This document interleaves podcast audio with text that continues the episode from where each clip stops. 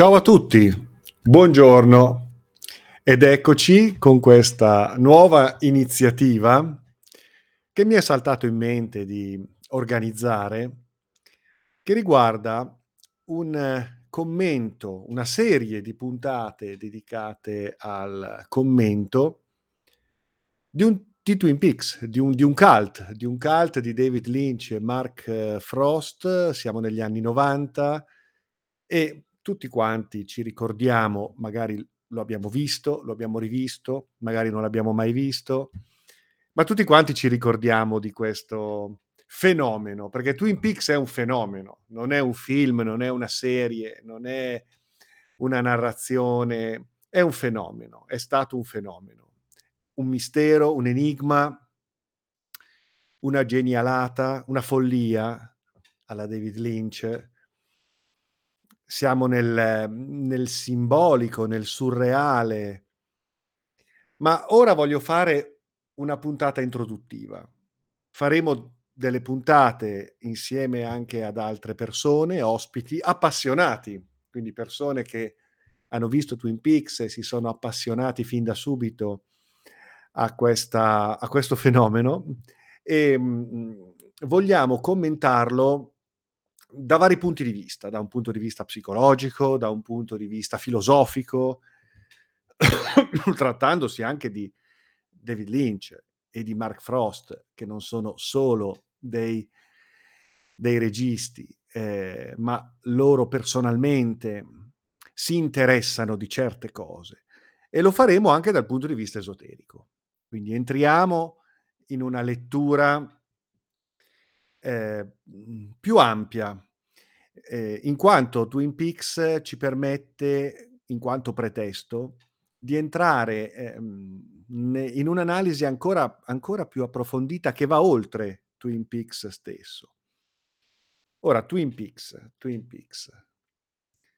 Ad alcuni è piaciuto, ad altri non è piaciuto, ad alcuni è piaciuto tantissimo, un po' forse, ma ci ho capito tutto, non ci ho capito niente Pensavo di aver capito, poi invece non, non, non sono riuscito a seguire, chissà cosa voleva dire, e andiamo alla ricerca dei significati reconditi. Sono stati scritti libri, anche in italiano, eh, sono stati scritti libri, guide, per esempio eh, Roberto Manzocco, che tra l'altro inviterò in una di queste puntate, ha scritto un bellissimo testo di analisi ai primi episodi e al film Fuoco cammina con me.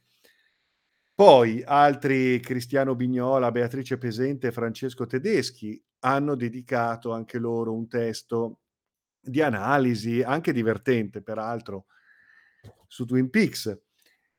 E Nicola Settix, che si è preso la briga di eh, indagare, analizzare, in qualche modo decodificare la terza stagione. Infatti è, è il più spesso di tutti, perché la terza stagione è veramente un grande e surreale enigma. E ci avvaliamo anche del, di quello che ha raccontato David Lynch stesso in un suo testo in cui racconta un po' la sua visione della vita.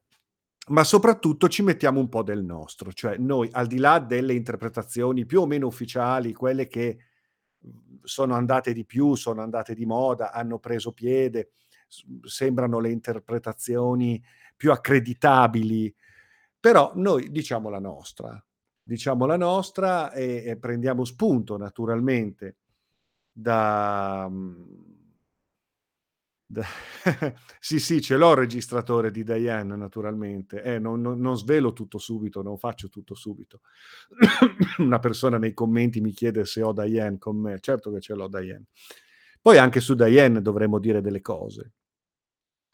Dicevo, Twin Peaks è tante cose ma anche nell'intenzione di David Lynch e di Mark Frost, perché poi si parla sempre di David Lynch, mai di Mark Frost, che in realtà è stato un personaggio, è stato, un, è stato una chiave fondamentale, Mark Frost, eh, per alcuni passaggi. Eh, diciamo che la sua passione per l'esoterismo in particolare e un certo tipo di esoterismo in particolare ha creato le chiavi per produrre una una narrazione precisa che si sovrappone alle altre narrazioni. Sì, perché allora Twin Peaks è tante cose contemporaneamente e anche nell'intenzione dei registi è stato tante cose, tante cose che sono state volute, create cammin facendo.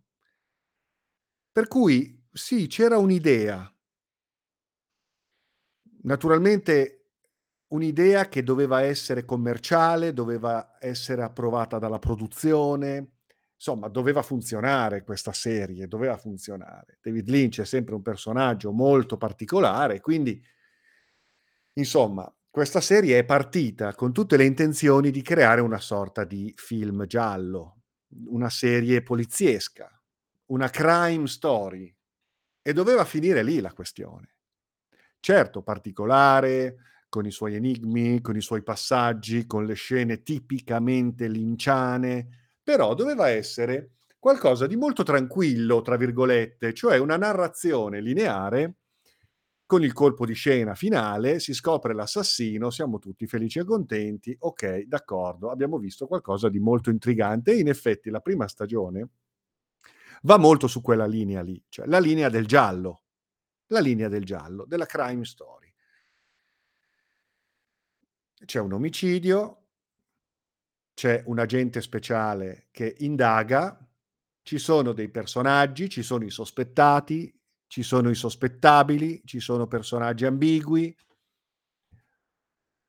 L'agente Cooper indaga rivelando un suo modo particolare di indagine e già qui ci sono delle stranezze, però tutto sommato si doveva arrivare e questo lo dicono i registi loro nei loro nei loro libri, perché poi sono usciti diversi testi anche di Mark Frost, I segreti di Twin Peaks, eccetera, eccetera, soprattutto in lingua inglese sono uscite tante cose dove i registi stessi ammettono che doveva partire così. Doveva essere una serie giallo, una sorta di, ecco, Agente Cooper, un novello e rinnovato tenente Colombo, che un po' a suo modo cerca di, ehm, sb uhm, sbrigliare la matassa, ecco, sbrogliare la matassa di quello che era un mhmm, un omicidio.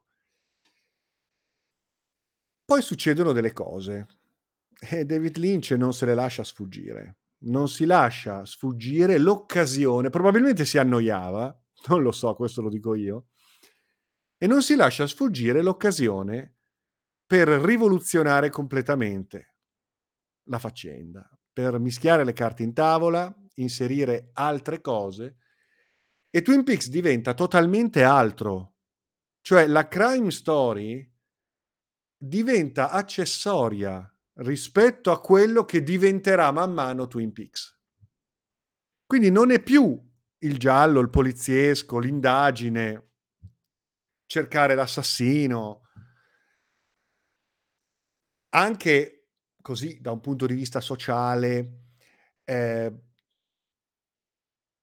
come dire, mhmm, denunciare le ipocrisie, della cittadina americana di provincia con la sua facciata di perbenismo, la sua routine, le sue abitudini, tutto bello, tutto carino, il villaggetto, la segheria e gli adolescenti che si sbaciucchiano, che flirtano e le famiglie per bene. Ecco, dietro a questa facciata c'è di tutto, c'è un mondo, c'è un mondo fatto di, ehm, clandestinità, ipocrisie, ehm, tranelli, ehm, complotti, ehm, retroscena. Ehm, i personaggi si rivelano immediatamente molto complessi e la trama via via si infittisce, rivelando che dietro a quella facciata di tranquillità e di perbenismo ne combinano di tutti i colori. Ci sono sotterfugi, ci sono lotte intestine, ehm, vendette, vendette trasversali, giochi di potere. Ehm, diventa una sorta di di Dallas, no, una sorta non so se vi ricordate, no, per cui ecco che, ehm, c'è il personaggio, c'è il JR della situazione, no, il personaggio che è il padre di Audrey per intenderci, no, questo ricco proprietario del dell'albergo, ehm, che è un po' il signorotto, ehm, locale, ehm, e vari intrallazzi, varie faccende. Okay, d'accordo, bello, questo arricchisce la trama, infittisce la narrazione, introduce tanti elementi ma siamo ancora nel film poliziesco, okay, il problema è che c'è una ragazza trovata morta, un'altra ragazza in coma che a momenti ci lascia le penne anche lei, probabilmente un pazzo che poi si rivela essere fin da subito probabilmente un serial killer, perché l'agente Cooper viene chiamato a investigare affiancando lo sceriffo e la polizia locale, perché pare insomma che questi omicidi possano essere, ehm, riconducibili a faccende precedenti che si sono verificate 1 anno prima in un altro posto, però le informazioni a disposizione dell'FBI convincono, mhmm, le istituzioni a, ehm, indagare sul caso, inviare un agente speciale che potesse quindi mettere insieme i pezzi, collegare, ehm, i pezzi, appunto, collegare i vari omicidi e, ehm, quindi, mhmm, risalire a un'ipotetica mano di un solo uomo, ecco che potesse essere l'assassino, ehm ed ecco qui la storia, no, la faccenda. Molto bella, molto appassionante, nel frattempo ci sono tante storie trasversali, forse troppe, perché poi queste storie trasversali ehm, secondarie, ehm, aumentano a dismisura. Mhmm, nella seconda stagione poi vediamo come ci sono parti anche molto noiose, ma capiremo perché, perché c'è stato anche un dissidio interno tra, ehm, David Lynch e la produzione, per cui lui poi molla la presa, ehm, rimane Mark Frost, ehm, che deve cercare di, i imbastire delle trame possibili, apre tutta una serie di vie finché finalmente David Lynch si decide a tornare, prende in mano la situazione e si capisce immediatamente quando torna Lynch e riprende un certo ritmo. Ma la seconda stagione, ecco, in effetti ha delle parti molto anche noiose, ma anche superflue in effetti, ai fini della narrazione e di quella che a maggior ragione diventerà la narrazione principale, che non è più quella del film poliziesco. Ma quando avviene la svolta? Quando c'è la svolta per cui Twin Peaks diventa qualcosa di diverso. Diventa qualcosa di simbolico, di metafisico, di trascendentale, di surreale, di esoterico di psicologico, ma di una psicologia di frontiera, per cui alla fine lo psicologico sfocia nel parapsicologico, ehm, e si entra veramente in un campo molto spinto di fantasia, invenzione, enigma. A volte e qui tutti sono più o meno concordi alcune alcuni passaggi sono proprio delle trovate del momento, che non hanno spiegazione, non vogliono averla, non non hanno nessuna cioè ci si rompe la testa per cercare di capire quel passaggio, quella scena, quel particolare. Invece magari quella quel particolare non ha alcun significato. Non ha alcun significato. E questo lo ammettono anche chi ci lavorava insieme a David Lynch e a Mark Frost.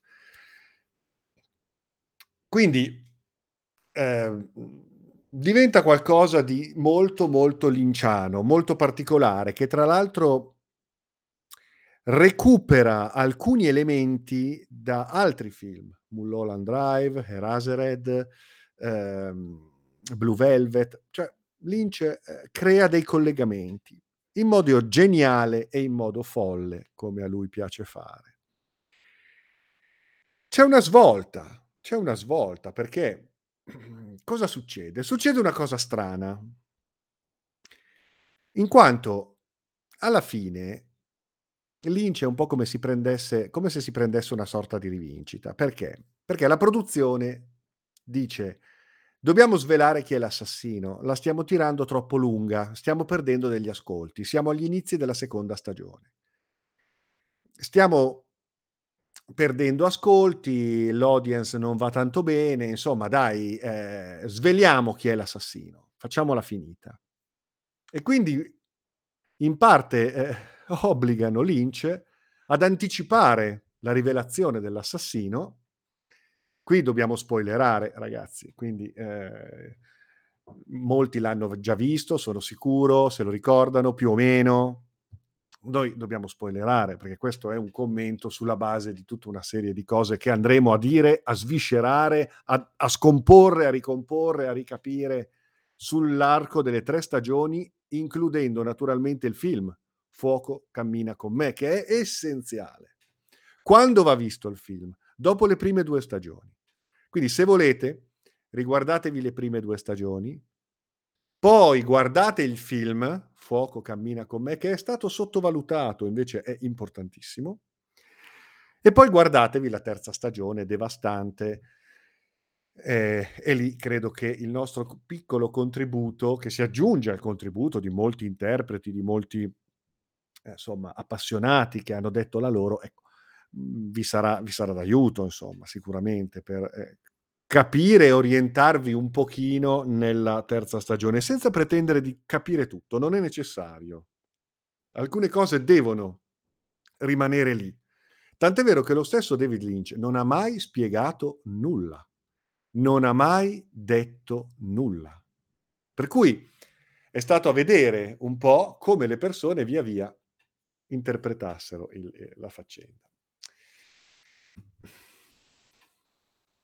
Quando c'è la svolta? La svolta avviene in modo casuale. In effetti Lynch aveva l'abitudine di segnare una traccia e poi sul momento inseriva delle cose che in quel momento, così, gli venivano in mente. Magari le sognava la sera prima, magari, ehm, durante le sue meditazioni aveva delle visioni, delle ispirazioni. Lui praticava la meditazione trascendentale. Da tanti anni è stato un grande esperto di meditazione trascendentale, ha anche fondato un suo istituto di meditazione trascendentale. Gli venivano in mente delle cose e le inseriva, le cambiava, le aggiungeva, le toglieva, lavorava così. E poi succede una cosa clamorosa e lui lo racconta. In Acque profonde David Lynch racconta questo.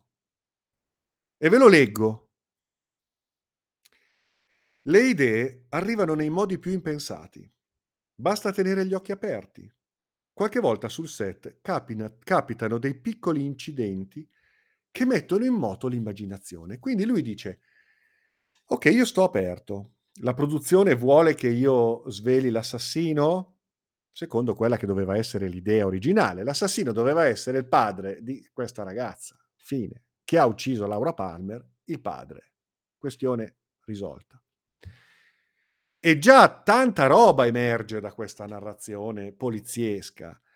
Ehm, l'ipocrisia delle cittadine di provincia di un'America molto perbenista e ipocrita, l'intreccio narrativo, l'abuso, quindi anche il la vita sconvolta di questa ragazza che verrà poi ripresa e approfondita nel prequel Fuoco cammina con me, questa ragazza che da una parte cioè Laura Palmer è Twin Peaks, cioè da una parte la studentessa carina, gentile, perbene, ehm, umile e che che che flirta col col col ragazzo, che che scherza con l'amica, e dall'altra parte l'altro lato, quello notturno, quello dove, ehm, si dà all'alcol, alla droga, si prostituisce, ehm, ne combina di tutti i colori. Ehm, e questo anche proprio in co come reazione, se vogliamo, traumatica a tutta una serie di, ehm, cose che le capitano fin dall'infanzia, per cui si viene a sapere che sì, il padre la fa fuori, ma la fa fuori ehm, ma è è una vita che abusa di lei, insomma si vengono a sapere delle cose, ehm, tragiche di questo tipo. Per cui ecco, Lynch dice alla produzione: "Okay, sveliamo che è il padre, basta, la questione finisce lì." Eppure si prende una rivincita e inserisce l'elemento a sorpresa, la follia. Rifà delle scene, fa delle scene che poi verranno inserite successivamente prima, cioè il la linearità, ehm, non è ehm, non è causa-effetto, cioè ci sono delle scene girate dopo inserite prima e viceversa e lì si prende la sua la sua rivincita. E poi, mhmm, lascerà per un po' la regia perché sarà arrabbiato con la produzione, dopodiché la riprende in mano, ma ci arriviamo. Quindi cosa succede? Succede questo: durante le riprese dell'episodio pilota dei segreti di Twin Peaks, quindi siamo all'inizio, eh, poi lui dice: "Caspita, ma io questa roba qua adesso vedi adesso adesso ve la combino io". Vi dice nella troupe c'era un arredatore di nome Frank Silva. Era un arredatore di set, un decoratore di set. Frank Silva. Mai e poi mai sarebbe dovuto comparire nella serie, ma figuriamoci, un operaio che era lì che montava. Mentre giravamo alcune scene nella casa di Laura Palmer, Frank stava spostando dei mobili nella camera da letto della ragazza. Io mi trovavo nell'ingresso, sotto un ventilatore a soffitto. Il famoso ventilatore che si vede e che anche il ventilatore ha una sua parte, eh, nel film. Tutto, gli oggetti sono viventi in Twin Peaks, ci arriveremo. Io mi trovavo nell'ingresso sotto un ventilatore a soffitto. Una donna disse: "Ehm, Frank, non spostare il cassettone davanti alla porta in quel modo, non chiuderti dentro". Ebbi così una visione di Frank nella stanza. Lo raggiunsi di corsa e gli domandai: "Sei un attore?" Rispose: "Mah, guarda caso sì." Perché a Los Angeles sono tutti attori. Forse al mondo lo sono tutti, aggiunge David Lynch. Così dissi: "Frank, in questa scena ci sarai tu." Girammo 3 panoramiche della camera, 2 senza e una con Frank accucciato e immobile ai piedi del letto. Non avevo idea però di che cosa significasse o a che cosa servisse questa scena. Aspetta. Altro segno che David Lynch a questo punto coglie e da lì cambia Twin Peaks. Di sera scesi al piano inferiore. Stavamo girando la scena in cui la madre di Laura Palmer è sdraiata sul divano, annientata dal dolore e dalla disperazione. Improvvisamente vede qualcosa con l'occhio della mente e scatta a sedere di colpo urlando. Vi ricordate quella scena, no? La mamma disperata e urla. Ok. Sean, il cineoperatore, doveva manovrare la cinepresa e seguire il volto della donna mentre si alzava all'improvviso. Mi parve che avesse fatto un ottimo lavoro. Così dissi: Stop! Perfetto, stupendo. Sean dissentì. No, per niente. Perché? Eh, c'era qualcuno riflesso nello specchio. Chi? Frank. Sono incidenti che capitano e mettono in moto l'immaginazione. Da cosa nasce cosa e se lasci fare ne nascerà un'altra completamente diversa. Nasce Bob, che è il perno di tutti, cioè, capite, Frank Silva, questo attore che tra l'altro dicono che è simpaticissimo, ehm, persona gioviale, ra raccontava barzellette. In realtà ha questo sguardo naturale da folle, perché lui anche se ride sembra folle, quando è serio sembra folle, quando urla incubi di notte, cioè ha 'sto sguardo allucinato di suo e diventa il perno di Twin Peaks per come Twin Peaks diventerà. Cioè da quel momento, dal da da da Bob, Twin Peaks diventa tutta un'altra cosa. Ecco la genialata, ecco lo sconfinamento surreale.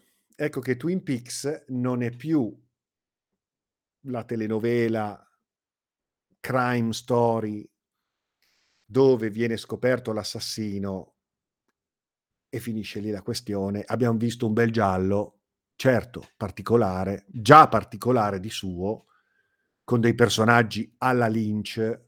Tra l'altro gli altri personaggi, attenzione, pensate un po' che il vice sceriffo, quel ragazzo un po' non il vice sceriffo, l'aiutante, quel quel poliziotto un po' allampanato, quello alto con i capelli sempre dritti, che piange perché si commuove quando ci sono delle vittime, quando ci sono dei fatti incresciosi, non riesce a trattenersi dalla disperazione lui stesso. Ecco, lui era un fattorino. Ehm, a Lynch è piaciuto, l'ha inserito. Leo Johnson, quel cattivone che ci fa, ehm, arrabbiare perché tratta male la la cameriera, ehm, Cheryl, bellissima biondina, carina, che fa la cameriera, che deve sopportare 'sto marito, ehm, un mezzo delinquente che spaccia droga, ehm, burbero, sgarbato, che che che la maltratta, che la picchia, che la tratta come una una serva, ehm, un caratteraccio. Ecco, anche lui non era altro che un elettricista, lì per lì. Non non è un attore, gli l lo ha visto, gli è piaciuto, l'ha inserito. Lynch è quest questo è Lynch, capito? Oltre che a miliardi di altre cose, perché poi se entriamo anche nel merito di David Lynch, allora la questione si si si infittisce. Quindi pensate un po' che storia. La signora Ceppo era la segretaria di produzione. Quindi è è fortissima questa questa faccenda qua, capite? E tutto nasceva man mano, man mano. Dopodiché da Bob in poi, dall'idea di Bob in poi, Twin Peaks si si trasfigura, si trasfigura e ven vengono inserite delle cose che poi si chiariranno, o meglio, non si chiariranno affatto, ma prenderanno forza nella seconda stagione, verso la fine, e soprattutto nella terza stagione. Perché nella terza stagione, ehm, si capisce bene bene, se se ci stai un po' dietro, capisci che la terza stagione spiega molte cose di questa nuova chiave di lettura esoterica con la quale leggere Twin Peaks. Quindi, ehm, ehm, ehm, poi, ehm, c'è un fattore ulteriore, il fattore onirico, il fattore multidimensionale, il fattore esoterico per cui la realtà si popola di dimensioni altre della mente dell'inconscio ma anche di dimensioni sottili che operano sulla realtà manifesta da dietro le quinte. Un gioco di forze misterioso, complesso, che interagisce con la mente, con i sogni, con la realtà che si fa sempre più fluida fino a, ehm, non permetterci più di comprendere cos'è reale, cosa non è reale, cos'è suggestione, cos'è mentale. Ehm, si assottigliano le pareti tra tonal e nagual, tra sogno e realtà, tra personaggi che ritroviamo in varie versioni di loro stessi su dimensioni parallele coesistenti e simultanee. Diventa un, ehm, film assolutamente esoterico. Bisogna quindi avere una certa dimestichezza con l'ermetismo, la fenomenologia sensoriale ed extrasensoriale della meditazione e della, ehm, esperienza, ehm, magica e avere dimestichezza con, ehm, come l'esoterismo, mhmm, di tutti i tempi, di tutte le tradizioni, di tutti i popoli, l'esoterismo sciamanico, l'esoterismo alchemico, l'esoterismo ermetico, descrive la realtà, che è una realtà complessa, sensibile, sovrasensibile, fatta di illusioni che sembrano reali e di realtà che sembrano illusorie, ma che ehm, che che costituiscono in verità le cause che da dietro le quinte muovono le dinamiche della realtà manifesta, con la quale ognuno di noi interagisce in modo sensoriale, cosciente, ma anche onirico e, ehm, e inconsapevole. Ehm, ecco qui un altro commento dove sì, si conferma che la seconda stagione non è all'altezza. Do voi dovete immaginare che la seconda stagione c'era un Mark Frost praticamente disperato che non sapeva che pesci pigliare perché ehm, ha tenuto aperte tante porte, ha aperto tante possibilità, le ha tenute in piedi, molti filoni non hanno alcun senso, infatti ai fini della comprensione di Twin Peaks non hanno alcun senso, fanno da sfondo. E, e va bene, è uno sfondo complesso, è uno sfondo che include cose che non c'entrano niente, che se non ci fossero state non avrebbe cambiato nulla. E io conosco tanti, ma io stesso, eh, che siamo andati avanti veloce sulla seconda stagione. Allora, dove vedere adesso oggi Twin Peaks? Io adesso non lo so se ci sono delle piattaforme che lo ehm, trasmettono, non lo so. Io ho visto che su Team Vision non c'è, Disney Plus non c'è, Amazon Prime Video non c'è, eh, Netflix non c'è, però forse magari su Sky o altrove, Discovery, non lo so, forse altrove c'è. Io l'ho visto eh, prendendo i cofanetti. Quindi un, ci sono i cofanetti delle prime due stagioni, un cofanetto dorato con le prime due stagioni, poi c'è il DVD del film e, e, poi c'è il cofanetto della terza stagione. Però Francesca, che tra l'altro interverrà in queste puntate, appassionata, ma non vi spoilerò di che cosa parlerà, ci dice che su Paramount si trova, quindi su Paramount si trova tutto quanto. Quindi io vi suggerisco di vederlo, quindi vederlo, rivederlo, cioè prima stagione, seconda stagione, film, terza stagione. Noi cercheremo di ehm, districare la trama ai vari livelli, produrre una, un commento su un piano psicologico. Interverrà ad esempio Pier, l'amico Pier Polloni, che è uno psicologo che si è appassionato moltissimo, è un appassionato di Twin Peaks e quindi quando quando gli ho parlato del progetto è stato entusiasta e, e vuole portare alcune considerazioni da un certo punto di vista tra lo psicologico e l'esoterico, perché Pierre si interessa anche di, di, di esoterismo, mm, ha, ha, fatto anche la mia accademia, quindi ha anche questo aspetto. E Francesca, che eh, parlerà eh, in particolare di alcuni personaggi e di alcuni concetti. E poi eh, più in là, perché prima è molto occupato, parleremo con eh, Roberto Manzocco, che ha scritto questo bellissimo libro, che non è solo un libro su Twin Peaks, perché in realtà poi parla di gnosticismo, parla di meditazione, parla di ehm, esoterismo, parla di esoterismo telemico, eh, quindi molto, molto interessante, molto interessante. E trovate anche qui una, tutta una serie di elementi tra, eh, tra l'esoterismo e eh, alcuni aspetti che riguardano il simbolismo e alcune antiche tradizioni che David Lynch e Mark Frost conoscono molto bene. In particolare Mark Frost poi si farà prendere la mano perché, eh, e questo si capirà nella terza stagione, eh, tutto quanto, quindi anche la vicenda poliziesca, mh, hm, tutto quanto si incastona all'interno di una eh, di un fenomeno eh, che ha molto a che fare con l'esoterismo, con la storia dell'esoterismo, e con l'esoterismo moderno nei suoi intrecci con eh, l'interazione con dimensioni aliene.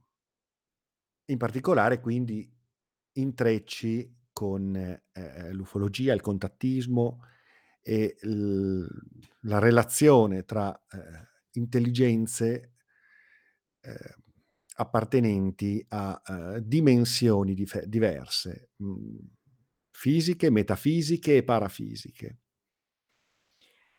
E la cosa interessante che a me appassiona tantissimo, lo sapete, è che, ehm, Frost stesso, in uno dei testi, ehm, dedicati a Twin Peaks dedica molto spazio ad Aleister Crowley e a tutta una serie di vicende che riguardano, ehm, uno studente di Crowley, molto particolare, Jack Parsons il quale era un ingegnere missilistico, lavorava per la NASA, ehm, e poi vi spiegherò perché, come, vi spiegheremo, vi racconteremo perché è così importante ehm, per Twin Peaks parlare di Aleister Crowley, di Jack Parsons e della magic telemica.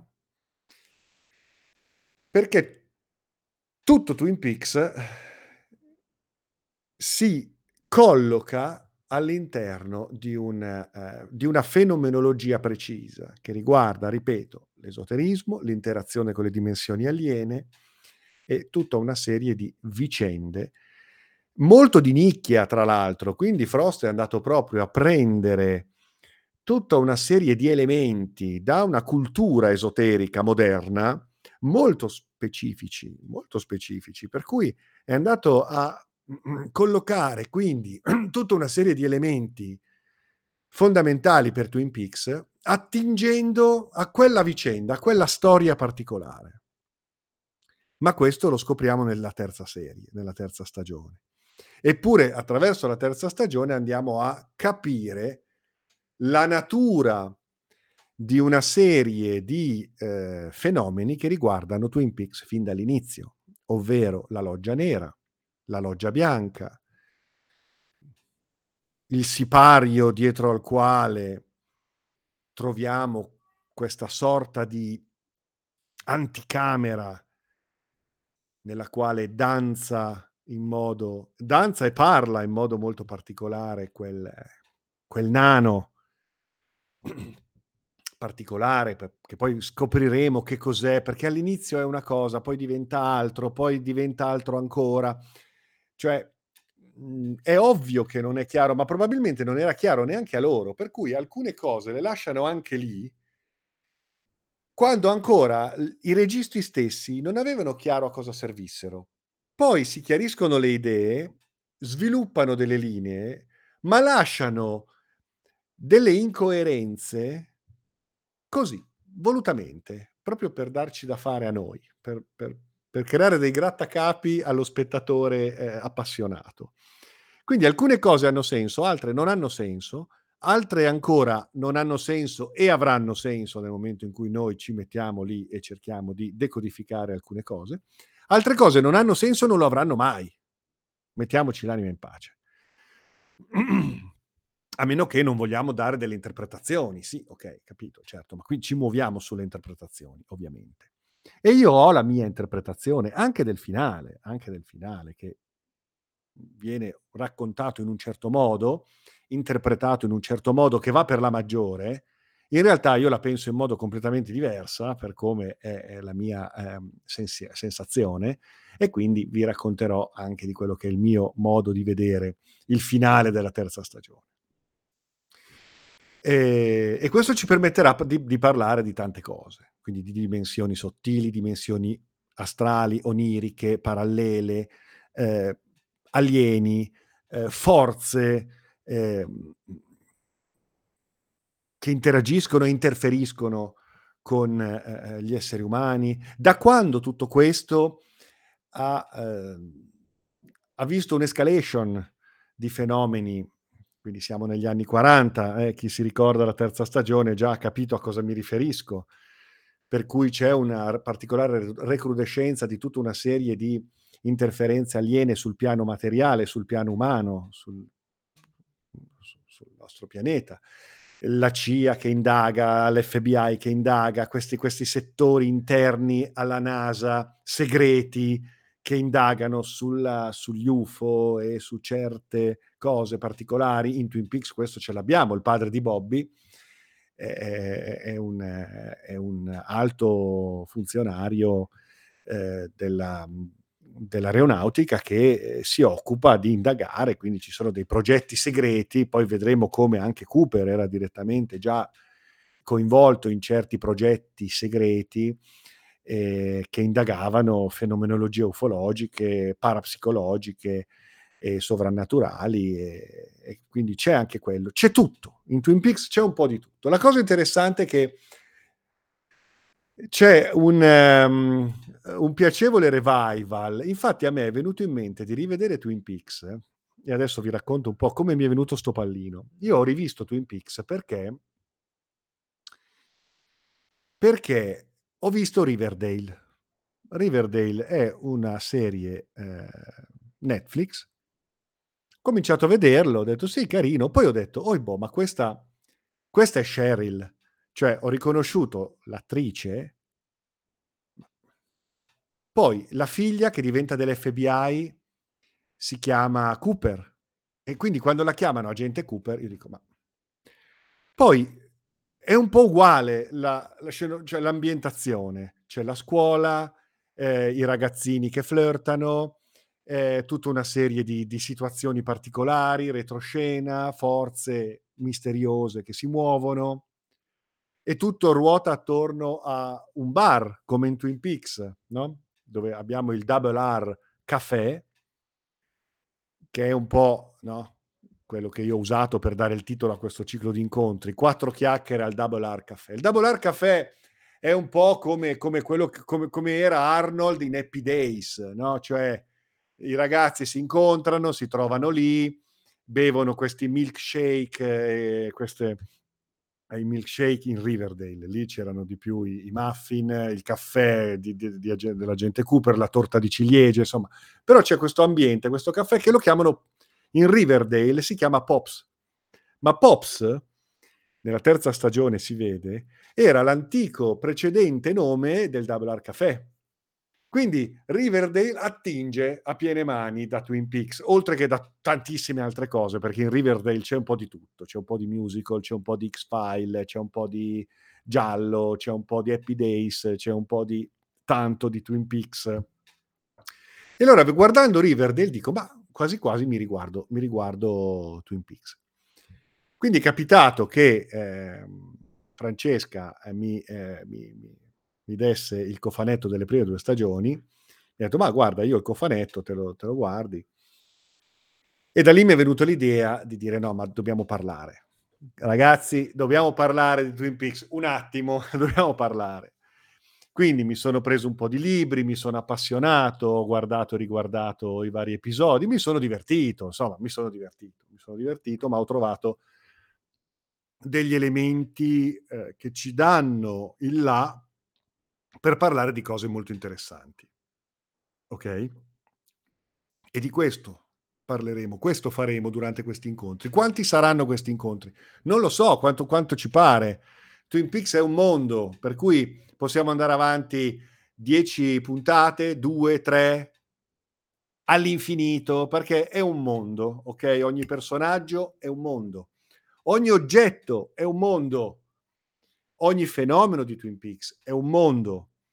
E anche le sue contraddizioni, le sue ambiguità, i suoi enigmi irrisolti, ehm, ci danno la possibilità di di dire tante cose, dal punto di vista esoterico. Quindi a volte poi ci ci allontaniamo anche da Twin Peaks, perché magari prendiamo una cosa e la indaghiamo dal punto di vista esoterico, perché poi a me è questo che mi diverte fare, no, quindi Twin Peaks diventa un contenitore che ci permette di parlare di tante cose. Ma prima parliamo di Twin Peaks. Quindi ehm, la prima puntata, ehm, non mi ricordo adesso quand'è. Francesca, se sei ancora in linea ricordami quand'è la prima puntata, che non mi ricordo quand'è che la facciamo, ma forse la registriamo e poi la montiamo, la mettiamo online o forse andiamo in diretta, non lo so, non mi ricordo. Se se Francesca, se sei ancora lì, ehm, mi dici ehm, mi ricordi quando la facciamo. E cominciamo piano piano da dove partiamo? Ma partiamo da ovunque, non è non è importante. Poi ovviamente rimonteremo, perché Twin Peaks va rimontato completamente, perché ci sono alcuni elementi che vanno messi prima, altre cose che si capiscono dopo E quindi una certa sequenzialità va completamente, ehm, ricomposta. Ricomposta, okay? Ecco, venerdì alle 18, quindi venerdì prossima settimana, venerdì alle 18 facciamo questa questa prima prima puntata. Questo è stato così una chiacchierata introduttiva, no, che, insomma spero vi abbia appassionato. Ehm, parleremo anche di tante curiosità, perché poi studiando, andando qui e là, abbiamo visto tante tante curiosità che riguardano Frost, che riguardano Lynch, che riguardano gli attori, che riguardano alcune scene come son state fatte. Quindi, ehm, la colonna sonora, Badalamenti, straordinario, cioè quella musica ci è entrata dentro. I personaggi caratterizzati, ognuno con la sua musica, certi passaggi precisi. E poi gli oggetti, ma non solo gli oggetti, anche anche l'elettricità, per esempio, ha un ruolo fondamentale. Insomma, tante cose. Ehm, parleremo quindi dei doppi, dei tulpa, dei mondi paralleli, ehm, di cose bellissime. Faremo un viaggio bellissimo. E noi ci divertiremo tantissimo, ci stiamo già divertendo, ehm, perché ne stiamo anche un po' parlando tra di noi, e e spero che potremo darvi anche delle chiavi utili che vi permettano di gustare Twin Peaks con una marcia in più, ecco, magari trovando delle cose, mhmm, utili anche per per voi, per per farvi un'idea, per capire delle cose che magari, ehm, quando uscì non erano assolutamente chiare. Per esempio, io quando vidi Fuoco cammina con me non mi piacque assolutamente. Invece poi eh, lo trovo l'ho trovato fondamentale. L'ho rivisto recentemente 2 volte e l'ho trovato fondamentale. Cioè, quindi vedi che anche uno che dice: "Ma sì, negli anni '90 l'ho visto, eh, però chissà quante cose ci sono sfuggite, quante perle preziose ci sono sfuggite". Okay, allora vi diamo appuntamento venerdì alle 18, vedremo come, se con questa formula della diretta, oppure se faremo uno Zoom, non lo so, vedremo, ve lo farò sapere, ve lo faremo sapere. E parleremo di Twin Peaks e di alcune cose, cominceremo a dire alcune cose, alcune cose veramente succulente, veramente succulente. Quindi let's rock, e adesso è ora di pranzo, mi raccomando state lontani dalla Garmon Bozia, ehm, se non avete capito cosa ho detto lo capirete. E buon weekend, visto che siamo a ridosso. Eh? Primo aprile, quindi vi abbiamo fatto il pesce d'aprile, cioè Twin Peaks Unveiled. Eh? Grazie a tutti e ci vediamo presto. Fuoco cammina con me. Ciao.